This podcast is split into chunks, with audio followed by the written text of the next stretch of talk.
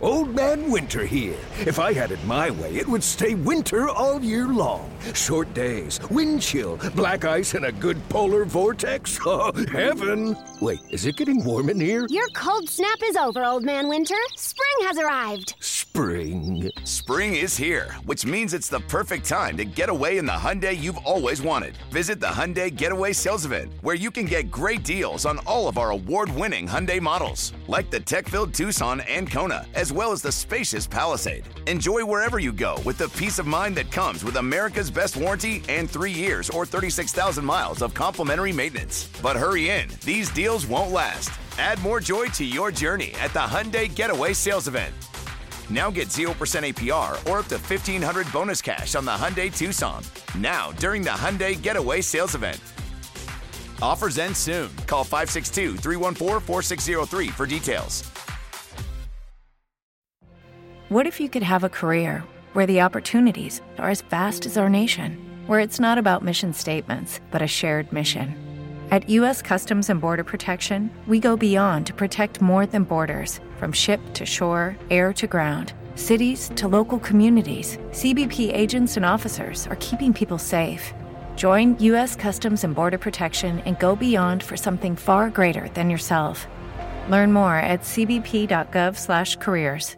Welcome to Inside the Mavs, the official Mavericks podcast for 97.1 The Freak. I'm your host, Kevin Gray, Mavs pre and post game host on the Dallas Mavericks Radio Network 97.1 The Freak. Really appreciate you joining us here on the show. Joined as always by my partner, Grant Afseth, Mavs Sports Illustrated writer, covering the Dallas Mavericks as the Mavericks get ready to take on the Los Angeles Clippers on Wednesday before visiting the Houston Rockets on Friday before returning home to take on Victor Wembanyama and the San Antonio Spurs on Saturday. A lot to cover here on this episode, recapping what happened against the Denver Nuggets on Monday night as the Mavs continue uh, a difficult three game stretch here with the Nuggets, the Clippers, and the Rockets, as I mentioned on Friday. You can find me on Twitter at Kevin Gray Sports. You can find Grant on Twitter at Grant Afseth. As I bring in Grant on the show today. Grant, what's going on? How we doing?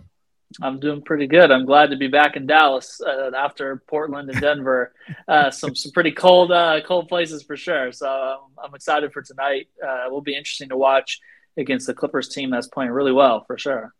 Yeah, Clippers team that's hot right now, having won their last eight straight games, nine and one in their last ten, have climbed all the way up to the sixth spot right now, where currently they have the same record as the Dallas Mavericks at 16 and 10. So James Harden and the Clippers have been playing really good basketball. We'll get into some of that matchup here as the show goes on. And again, you can download and subscribe to the podcast wherever you get your podcast for free. Make sure you give the podcast a five star rating and write a review while you're there. Tell your friends and your family to check out Inside the Mavs. You can also watch the show on my YouTube channel at Kevin Gray Sports. You can also watch it on Grant's channel at Grant Afseth. Make sure you subscribe to both our channels there for your latest Mavericks coverage. Before we get to the Clippers game on Wednesday, let's take a quick look back at what happened on Monday in Denver as the Dallas Mavericks unfortunately fall to the Denver Nuggets once again, and also in the process losing the season series, even with one game to go in March. Mavericks fall 130 to 104 on the road. If you had told me, Grant, that the Mavericks would hold Nikola Jokic to single digits in terms of points scored, I would tell you that the Mavericks had a pretty good shot of winning that game, except, oh, Aaron Gordon had other ideas on the night as he went for 21 points, uh, going 7 to 9 from the field. Jamal Murray had 22 points as well. Nikola on the night had eight points, seven assists, and nine rebounds. Rather pedestrian for the um, two time league MVP, but at the same time, it was the others for Denver that really took it to the Mavericks in that game on Monday. Yeah, definitely. I think if you watch uh, the Nuggets a lot, uh, one of the things that you see is the Mavericks are usually one of those aggressive, like double team uh, sort of uh, you know defensive approaches that you know the Joker typically sees, and you know I think they just had a hard time accounting for you know rotating out of that double team to be able to handle Jamal Murray, Aaron Gordon, and all those other players as well that they have that can make you pay off the ball and that's just you know a big reason why the Nuggets are the reigning champions. They just make you pay so much. You try to take something away, they have a lot of ways to make you pay for it. And I think we continue to see the things that we talk about pretty often about the you know lack of size of some of these positions. Like you know Aaron Gordon, whether as a cutter or on the glass, made the Mavericks pay at times. And you know overall in the half court, uh, it was one area, but in transition, that was also continuing to be a problem. They allowed you know 36 transition points. Uh, you know that was a season high for Denver, and they had 14 alone in the first quarter. And you know that that was a big uh, you know, obvious, obvious factor there. I think the Mavericks struggled to get back on defense, whether it was off missed shots and, you know, the Nuggets grabbed the rebound or there were some turnovers early on where the Mavericks were, you know, struggling to kind of see those different looks that the Nuggets were throwing at them and pick and roll coverages. So I think there's a lot to clean up, but Denver is definitely becoming one of those spots where they're just struggling sorely to, to execute. They've allowed the Nuggets to shoot over 50% from the floor in four consecutive games in Denver. And yeah, there's just definitely a, uh, a lot of things if you're going through a, a film session that you would definitely want to point out uh, on both sides of the ball. Yeah, Clippers shooting 56% from the field, nearly 54% from three. They had six guys in double figures. I mean, even Reggie Jackson had 20 points going 9 or 12 from the field. We know that Reggie Jackson likes to play well against the Dallas Mavericks. If you watched him throughout his time when he was with the Los Angeles Clippers, again, we'll talk about the Clippers here in a little bit, but it just felt like, you know, and I'll use a football analogy because, you know, people talk about the Cowboys and the 49ers and how bad of a matchup that is for the Cowboys every time they take on the 49ers. It feels like the same when it comes to the Clip, or excuse me, when it comes to the Mavericks and the Nuggets. It feels like just a bad matchup for this team when it faces the Nuggets every time out. And I know there was no Dereck Lively once again. There was no Kyrie Irving as well. So it was it was going to be tough on this front court to deal with Nikola Jokic. But as you mentioned, it was the others like Aaron Gordon, and I felt like they played just a step faster in that game against Dallas than Dallas was able to keep up with. Even with Luka Doncic dropping, you know, 38 points and 11 rebounds in the game, it just felt like the Mavericks were a step slow and the Nuggets really kind of just handled their business. And again, much like how we saw the Minnesota Timberwolves, uh, you know, a few games ago, they kind of just walked down the Mavericks and were just able to really take it to them throughout the course of the game. The it never felt like the Nuggets were bothered at all in this game against the Mavericks in that way. Yeah, definitely. I think it's definitely a theme there where you know the struggle with size if they're able mm-hmm. to still mm-hmm. spread the floor while having that size and be able to execute enough defensively, then you know those are going to be naturally challenging matches for the Mavs. And I think that's just that just shows you where an opportunity should probably be looked at for you know potential roster changes in the long term. You know, focus of continuing to add pieces around like Luka Kyrie and Dereck Lively is you definitely need to add some size at that four spot. I think I think even if you look at that one game against Portland, Jerami Grant was getting to the spots that he wanted to pretty mm-hmm. easily, and he looked like he had a pretty you know solid size advantage as well. Like that is definitely a uh, when you're comparing the size like Jerami Grant compared to like Karl Towns, there's an even greater difference there too. So that that's like obviously so like that's uh you know, and Aaron Gordon as well. Like there, there's just situations there where you're going to run into some some problems if you're not able to handle that size. And if you go through the like, you know, obviously the Trailblazers are towards the bottom of the standings. They're not the top priority of what you're you're planning your roster around. But the top of the Western Conference right now, there's a lot of teams with that type of size uh, that can pose a lot of problems. And you know, especially with the Mavericks playing without Dereck Lively against the Nuggets you know, it felt a lot like that roster that was playing while Kyrie was uh, sidelined, like right before the All Star break last year, mm-hmm. where Luka tried to do what he could do to will the team, uh, you know, to a respectable, well, hopefully a win, but in, in no reality, you know, it ended up being a loss uh, in that game and this game. So I think, uh, you know, overall, like that just shows the the limitation of the depth when you're down four players that are so important, but then also specifically at the center position. If you're not going to play, you know, guys like a like a Richaun Holmes, and you're going to rely maybe on like a, a smaller option like you know, like a Markieff Morris than your typical like shot blocking center. That probably also shows another roster area where you might want to investigate some potential options where you have more of that interior presence.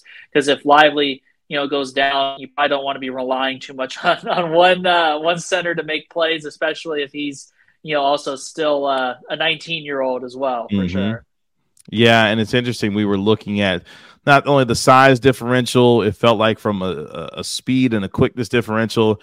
You know, the Mavericks just did not have it on on Monday, and you know, as you look at the rest of the season as it goes on, you know, you lose the tiebreaker already, having lost the first two games to the Nuggets. So, in what has been a tight West so far, even in late December, we're starting to look at things like tiebreakers when you start playing teams multiple times about what that means for later on in the season when you're looking at seeding and trying to figure where the Mavericks are going to be, you know, situated as far as the top six are concerned. And another one of those games tonight when they take on the Clippers. Before we get there, though, I want to touch on this because – you know, Luka, as I mentioned, had 38, you know, and 11 in the game with another eight assists, going 13 and 24 from the field. Dante Exum was the only other Maverick in double figures. Ironically, actually had a perfect night going five for five from the field. The Dante Exum in 22 minutes of play. Not much else from anyone else in terms of the Mavericks on that night, though. But the reason why I want to stop down on Luka is because, you know, we've seen the elevated nature of his game so far. He's shooting a career high, you know, 37, 38% from three averaging over 32 points per game. Obviously, we know what kind of passer he is. He's third in the NBA or fourth in the NBA in terms of assists. You know, like he's playing at a MVP like level right now. But I read something very interesting from Kevin O'Connor of the Ringer that I want to make sure that we discuss because the absurdity of the number, and you can speak to it as someone who analyzed the game and looks at some of the numbers of the game. Luka's so far going into that game against Denver, shooting over 82% from the restricted area and when you look at that number, you say, wow, that's a whopping number. But then when you start putting it into context, that's better than someone like Giannis so far this year, shooting over 82% in the restricted area. I think it just speaks to the level at which Luka's playing with, not only getting downhill, but the amount of efficiency that he's showing at the rim, and where we know in the past that he's been able to be really good in the restricted area. 82% in that area is an absurd number when you put it into context in that way. Yeah, especially like you know, you think of uh, a lot of high flying like play finishers, like Dereck Lively is the type of guys yeah. that would shoot that efficiently, and you know, it's just a true testament to how you know just much of a mastermind Luka is at picking his spots, getting to his spots, and then when he's there, he's very patient. Like you know, like when he gets really deep on the drive, doesn't put it up at first. The way he like fakes a pass around a defender and then tries to create that advantage, things like that that you just don't really see from really any other player if you do, it's very few players. So, you know, just overall, it's just a fascinating thing to continue to see him to get better every year. When, uh, you know, we entered this year and there was concerns about like, you know, oh, how is that thigh injury going to impact him? You know, all all that type of stuff, and he just haven't been talking to, about it. Yeah, haven't, haven't been talking haven't, about it. Yeah, haven't talked about it really at all, and he just continued to, uh, you know, elevate his game, and that's even with some of these uh, like like day to day type of injuries. Like he injured his his hand in LA the first time, or yeah, the first road game against the Clip. Well, it'll be the only road game against the Clippers this season. But you, mm-hmm. you know that uh, that around Thanksgiving he he injured that hand, and he's you know that we haven't really even had a situation where we're like, oh, he's shooting poorly. Could it be his hand? Anything like that? So it's just kind of a fascinating thing that he continues to sustain like this level of play and it's really regardless of matchup. Like he, he once yes. the Nuggets, yeah, once the Nuggets were you know blitzing and pick and roll coverage to try to protect Jokic, he was a passer. Uh, he made the right reads and picked his spots. And once they went to switching one through five, when Jokic was off the floor, he just heated up. He made six threes in the second quarter. And that was actually the most threes or tied for the most threes by any player in a single quarter against the Nuggets since like 96, 97 season. So like once once he sees a, a certain type of coverage, he knows exactly how he's going to attack it, and he's just so good that there's just not really anything the other team can do but just try to keep mixing it up and disrupt his rhythm and hope that you know the opposite or his supporting cast uh, doesn't make them pay for daring them to shoot and things of that nature. I mean, he's got a you know 11 straight games now, scoring at least 30 points in a game. He's shooting you know, over 38% from three. You know, he's shooting nearly 50% from the field. And one thing, and I've talked about this in the past with other people before, and I told people, I said, look, if Luka Doncic ever gets close to being an 80 to 82% free throw shooter, there is nothing the league can do with him anymore because now, not only is he finishing at the rim, we know what kind of mid range game that he has. Now he's becoming an even more devastating three point shooter. And now when you foul him, he's going to be converting at the free throw line he's going to be a walking 30 points every single night because he's going to get to the line seven to eight times a night. He's going to get 20 to 25 shot attempts every single night as well. He's going to put points on the board. And at this point, that to me is the most fascinating part about this is how do teams now try to find a way to stop him or at least try to slow him down? Because based on the way he's performing and he's playing 37 minutes a night, there's nothing teams can do with him anymore now that he's converting at the free throw line at the rate that he is, which is something that I've been wanting to see if he could develop. He's doing that now, where he's normally a career 74% free throw shooter. Now he's hitting nearly 80% of his free throws. I don't know what teams are going to be able to do with him from now on now. Yeah, definitely. I actually asked him about that in Portland because he was shooting like in at that time, the last five games, he was shooting like something absurd, like over 95% uh, over that block of games, and he was just saying like it's just funny how easy the game is for him. He's just like, you know, I just take my time, you know, uh, and just focus on the details, breathe a little bit, and it's like, oh, okay, that's cool. like, like, good for you, good for you. yeah, he always like anytime you ask him about the game itself, it's just everything is just so easy to him. It's just it's always interesting. You know, like some players will give you like a, a really like comprehensive like diagnosis of the situation. He's just like, you know, they doubled me I passed it. They, you know, they didn't double me. I just, you know, made six threes on them. You know, like like that. That was also in Denver. They, they were they were. Someone was asking them, you know, what went well for you in that second quarter where you scored like I forgot exactly how many it was. It was like twenty two points or something. Mm-hmm. And he yeah. was like, you know, they just started switching one through five. I was like, oh, okay. So then he's just gonna destroy them. They start switching. That's as easy as it is. Okay. Well, uh, yeah. Uh, well, keep keep going. All right, cool. You know? Right. yeah. All right, cool. Like, it's just kind of fascinating the way you know he processes the game. And you're right.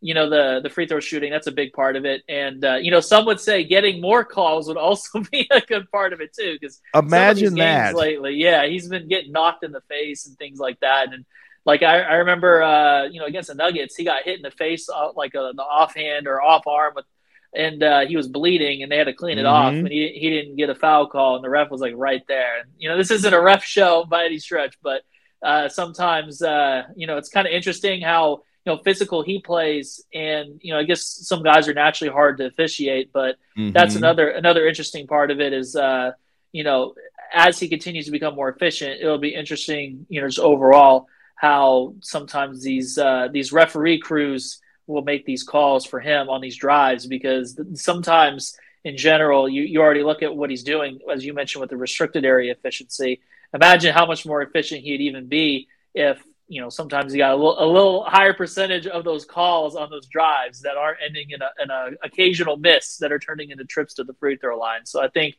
you know that'll be another thing as you know we kind of go throughout the season, just what his volume of free throw attempts are like. Because with Kyrie out and how aggressive he is attacking, you would think that. Uh, he'd be taking like what a good 12 a game plus potentially so that's something i'll be interested to see you know whether it's like tonight or you know, throughout the the rest of this period where Kyrie will be potentially sidelined for is just how often he'll get to the free throw line, how efficient he'll be, and you know those are important factors too because that's also a, a good sign of you know how durable like his stamina he, he's got going on too is like mm-hmm. you know mm-hmm. whenever you're attacking the paint frequently getting to the line finishing with efficiency you know on those drives that's a great sign for someone who's continuing to play over 40 minutes on a consistent basis at this point putting up 30 point games uh, and not showing any sign of slowing down, that's a great way to continue to sustain that level of play is to get to the line and, you know, knock down those shots, as you said. And it's interesting because you brought up a point about, you know, the physicality and the nature of which he's playing the game and which other teams are playing him with.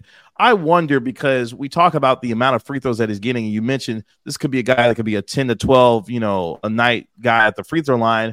I wonder because of, and this is just a part of his game and a part of what we've talked about with him, the amount of constant that he has done throughout the course of his career, the technical fouls, which we have seen at an alarming rate for him, even even for Luka Doncic, the amount of technical fouls that he's being assessed, while we've seen some of them be rescinded in that nature.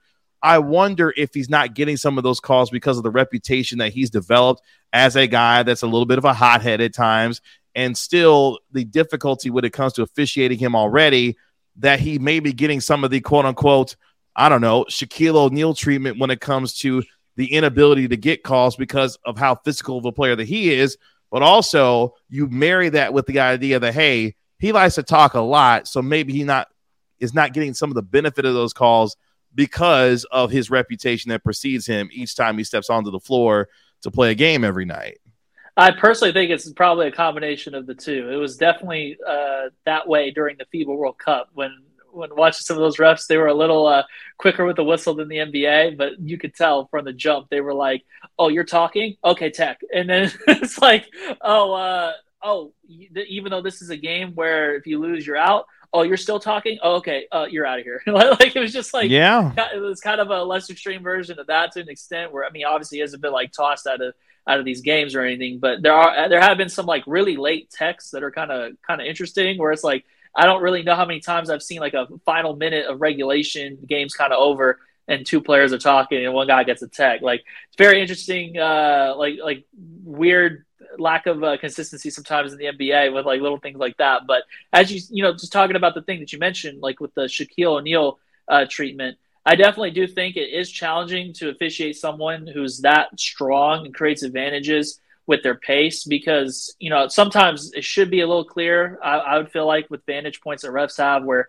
you know someone getting knocked in the face. But I do think in general, with how patient he is and how just poised he looks, even when he's playing through contact, I could see where some officiating crews may have a harder time being like, okay, that guy was clearly impacted because he's not someone that's going to like just flail and like just crash to the floor on a very frequent basis and yell. Uh, you know, he'll, as you said, he will do talking after the play. Mm-hmm. Uh, and I, I, do think that definitely there's a human element to it for the officials. I think sometimes that that comes into play. Like uh, I definitely have noticed sometimes during games where you know you know a certain uh, certain crew is out there for sure. Yes. Uh, based off of how you know calls are are coming, how they're not coming, how texts are are occurring, and all that stuff. So yeah, I definitely think uh, that'll be interesting, like throughout the rest of the season to kind of monitor. Because I, I mean, even like some of these uh, like role players that are in the league, you can tell they have certain officials that uh, you know ha- have them on their uh, oh, you're talking uh, mm-hmm. tech,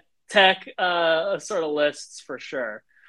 Yeah, I just thought it was interesting that that discussion gets you know brought up in terms of the amount of free throws that he does and doesn't take, and I wonder if there's a correlation with obviously some of the reputation that he has, not getting some of those foul calls, and how that is translated to his sometimes not getting some of the calls that he's deserved based off of the physical nature, you know, that he's being played and officiated or not being officiated with based off of the way that he's the way that he's playing. Something that we'll definitely continue to you know monitor throughout the course of the season because I find it fascinating that some of the physical play that he's been receiving that normally would be foul calls he's not getting, and I just wonder if it's in officials' head that he has done the amount of talking that he has done to get technicals and how that's affected the way that he's being officiated because some of that stuff like you mentioned the Denver game it was absurd the amount of physical content that he was taking and not getting foul calls based on that. So we'll see how that continues to to play itself out. But I just thought that was an interesting, you know, topic of discussion based off of,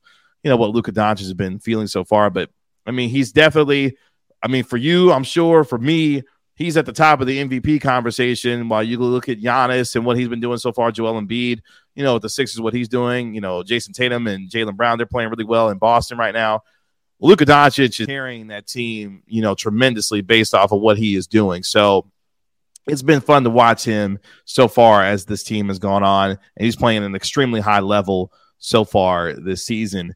Um, as we get ready to close the show today, let's get into the Clippers preview. Uh, the Clippers taking on the Dallas Mavericks on Wednesday nights right now uh, at 16 and 10. Clippers at 16 and 10 as well, but they've won eight straight games. They're looking for their ninth consecutive win. Are the Clippers as they're playing really, really good basketball right now? What has been the difference that you've seen with this Clippers team, aside from obviously what James Harden's been doing, that's allowed them to play as well as they have been right now? Yeah, I definitely think it is a big part of like that lineup change that they made where James Harden starting, Russell Westbrook's coming off the bench. They've had some time to build some continuity with that play style. And, you know, I think uh, when guys like Paul George, Kawhi Leonard get comfortable, they have skill sets that can work with just about any type of personnel. They can play off the ball whenever they have a matchup that they like. They can dominate you know ISO and just run actions for them. And I think you know having those guys balanced, spaced out throughout the course of the game, where they're you know having stretches where they're able to take over things a little bit, I think that goes a long way. And I think they, if I remember correctly, they put up over 150 points against the Pacers uh, in their, in their last yeah. game. And it was so bad that Rick Carlisle was like, "We're gonna get a physical practice in. We're gonna really work something that we haven't done in a while." like that's how that's how bad that was for the Pacers. Uh, you know, I think I think Miles Turner was out, uh, so that definitely did not help the Pacers. But you know, still, regardless, they've been giving up a ton of points. You know, no matter who's putting on a jersey for them, and the Clippers, you know, maximize that punishment for sure uh, last game. And I think uh, you know it'll be interesting to see who suits up uh, against the Mavs tonight because you know they have a couple guys with illnesses like Paul George, Norman Powell. Neither of those guys were at shoot around. They're both questionable. It you know remains to be seen if they'll end up playing, and that'll definitely change up the way the Clippers look because you know they just have a lot of ways to attack you throughout 48 minutes at this point. Like even Norman Powell, he's not someone that you would you know come up with on the list of like you know critical factors on the Clippers like super early because they got you know future Hall of Famers, uh, you know throughout like the rotation. But he's definitely someone that can go off and really makes teams pay as that like weak side spacer that just attacks, you know, off the dribble or off the catch and things like that. Whenever you're doubling Kawhi Leonard, and that's something that the Mavericks have actually struggled with at times is really trying to get the ball to Kawhi's hands, and then it pops around, and then making those extra efforts and you know protecting the paint uh, which you know has been a struggle throughout the season, but is going to be even more of a struggle you know, naturally as you don't have Dereck Lively in the lineup. Uh, so that how all those things get sorted out uh, will be something to watch throughout the game. But uh, you know, Clippers are definitely a matchup that Luka Doncic tends to like, regardless of who's suiting up for you know for them. But last time they faced off, the Mavericks had a season low, 88 points. Mm-hmm.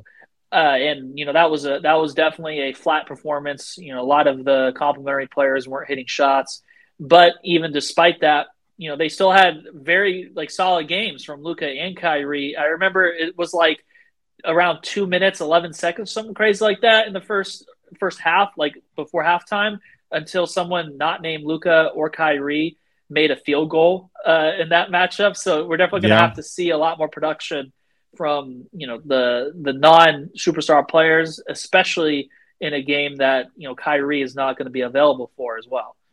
Yeah, these two teams have split the first two games of their season series so far.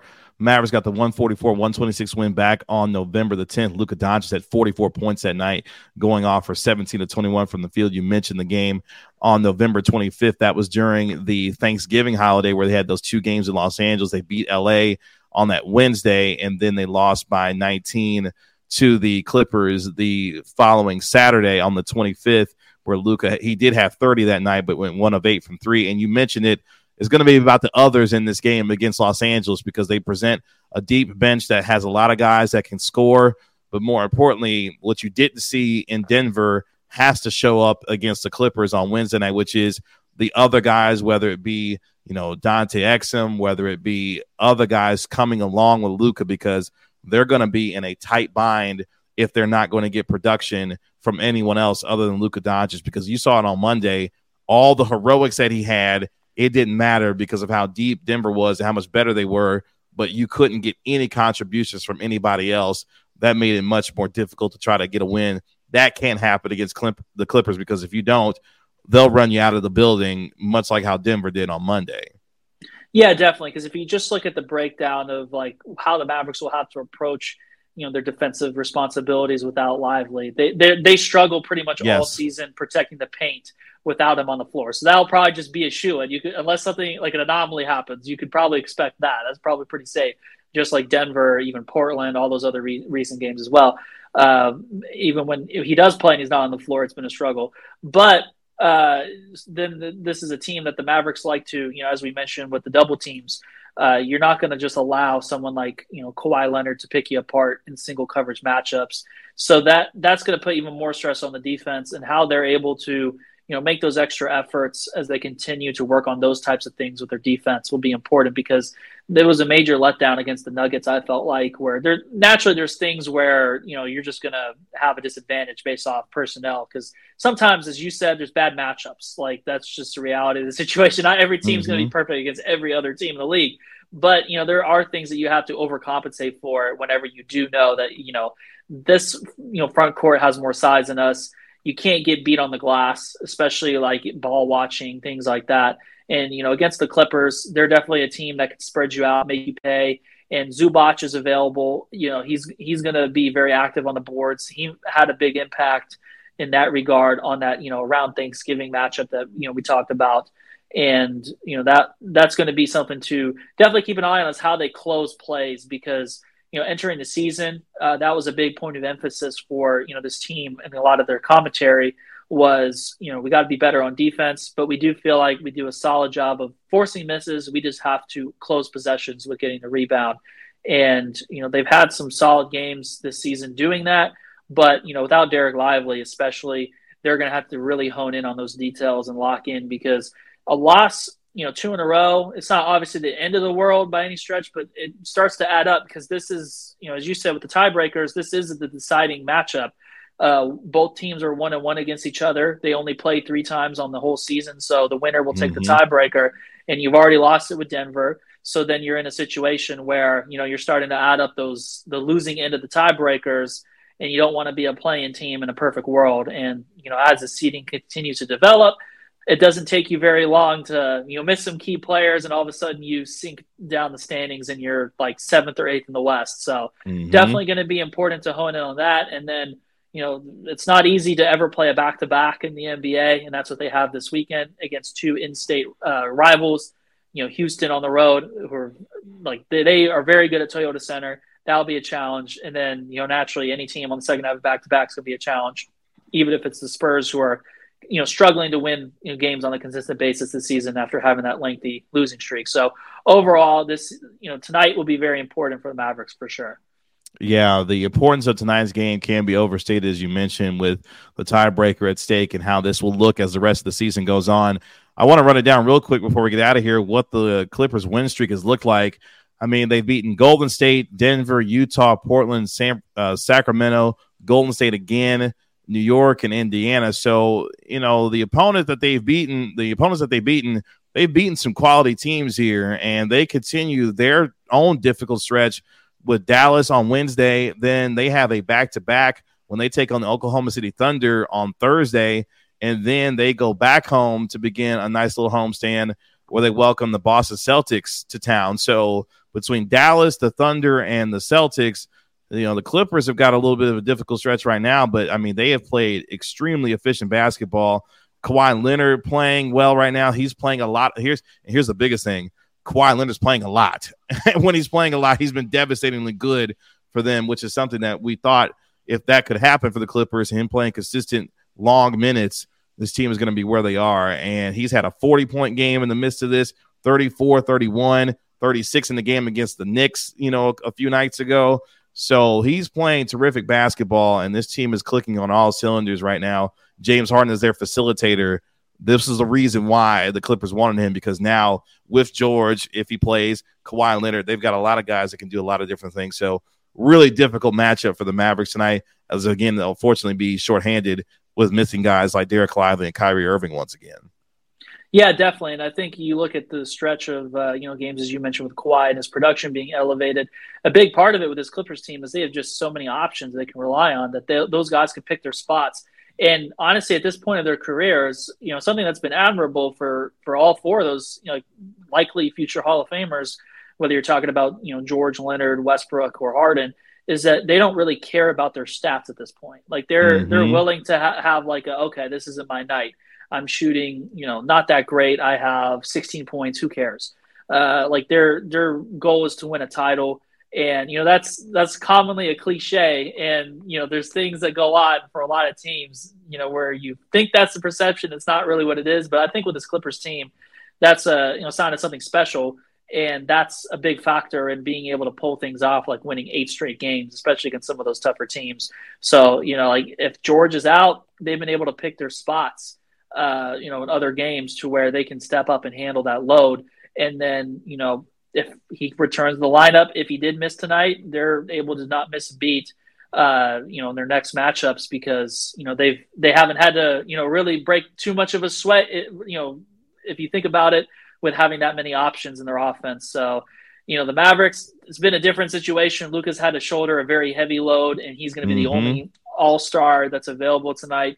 So it'll be, uh, you know, definitely another interesting challenge where the other teams got, you know, quite a few options whether George plays or not, and Luka will try to pull off something, you know, phenomenal, uh, you know, in his own right. And but beyond him, as we said, it takes a lot of help uh, to be able to beat some of these top teams in the Western Conference. So who steps up, who doesn't, it'll be interesting to watch because you know there are plenty of options on this uh, you know Clippers team to apply pressure on Luka, and it's going to be very important if they dare someone to shoot that those shots fall, and you know whatever interior presence they can have, they're going to need uh, whatever they can get against Zubac.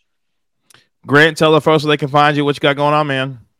Yeah, for sure. You can find just a lot of coverage of the Mavs on DallasBasketball.com, and uh, I'm actually going to be doing uh, some other uh, you know content about the other Texas teams this weekend on those other SI sites. I'll probably I'm not I'm not sure who yet, but I'll probably try to interview someone on the Rockets and the Spurs and have something up from there, and you know have some Mavs related angles to those conversations as well. So uh, yeah, definitely a lot of work on the SI.com uh, ecosystem for sure starting to get fired up as we get toward the quote unquote unofficial start of the NBA season with Christmas Day just right around the corner.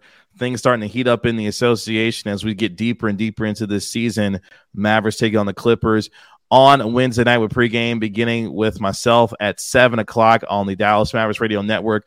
97.1 The Freak with tip off at 7.30 at the American Airlines Center between the Mavericks and the Clippers. You can find me on Twitter at Kevin Gray Sports. Be sure to subscribe to the channel my channel at Kevin Gray Sports. Subscribe to Grant's channel at Grant Afseth. And follow Inside the Mavs on Twitter at Inside the Mavs, the official account for the Inside the Mavericks podcast, where you can see all of our uh, shows and also everything else related to Inside the Mavs and also Mavs related tweets there also. And you can download and subscribe to the official Mavericks podcast of 97.1 The Freak Inside the Mavs on iHeartRadio or wherever you get your podcast for free episodes every Monday, Wednesday, and Friday here for Inside the Mavs. That's it for today's show. Really appreciate you joining us. However, and wherever you may be listening to us and watching us, we'll be back on Friday to recap Wednesday's game between the Clippers and the Mavericks. Get you ready for the Rockets taking on the Mavericks and also the Spurs this weekend as well. So, a lot to cover on our Friday episode of Inside the Mavs. For Grant, I'm Kevin. This has been the latest episode of Inside the Mavs. We'll talk to you Friday.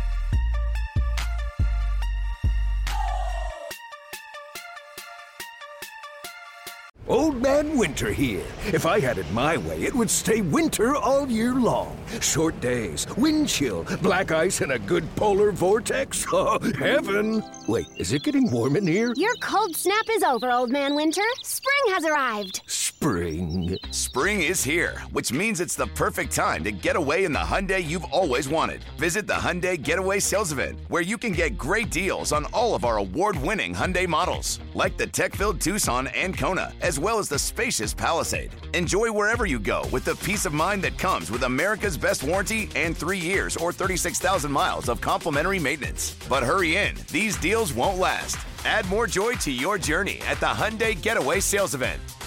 Now get 0% APR or up to 1500 bonus cash on the Hyundai Tucson. Now, during the Hyundai Getaway Sales Event. Offers end soon. Call 562 314 4603 for details. With the Lucky Land slots, you can get lucky just about anywhere. This is your captain speaking. Uh, we've got clear runway and the weather's fine, but we're just going to circle up here a while and uh, get lucky. No, no, nothing like that. It's just these cash prizes add up quick. So I suggest you sit back, keep your tray table upright, and start getting lucky. Play for free at LuckyLandSlots.com. Are you feeling lucky? No purchase necessary. Void where prohibited by law. 18 plus terms and conditions apply. See website for details.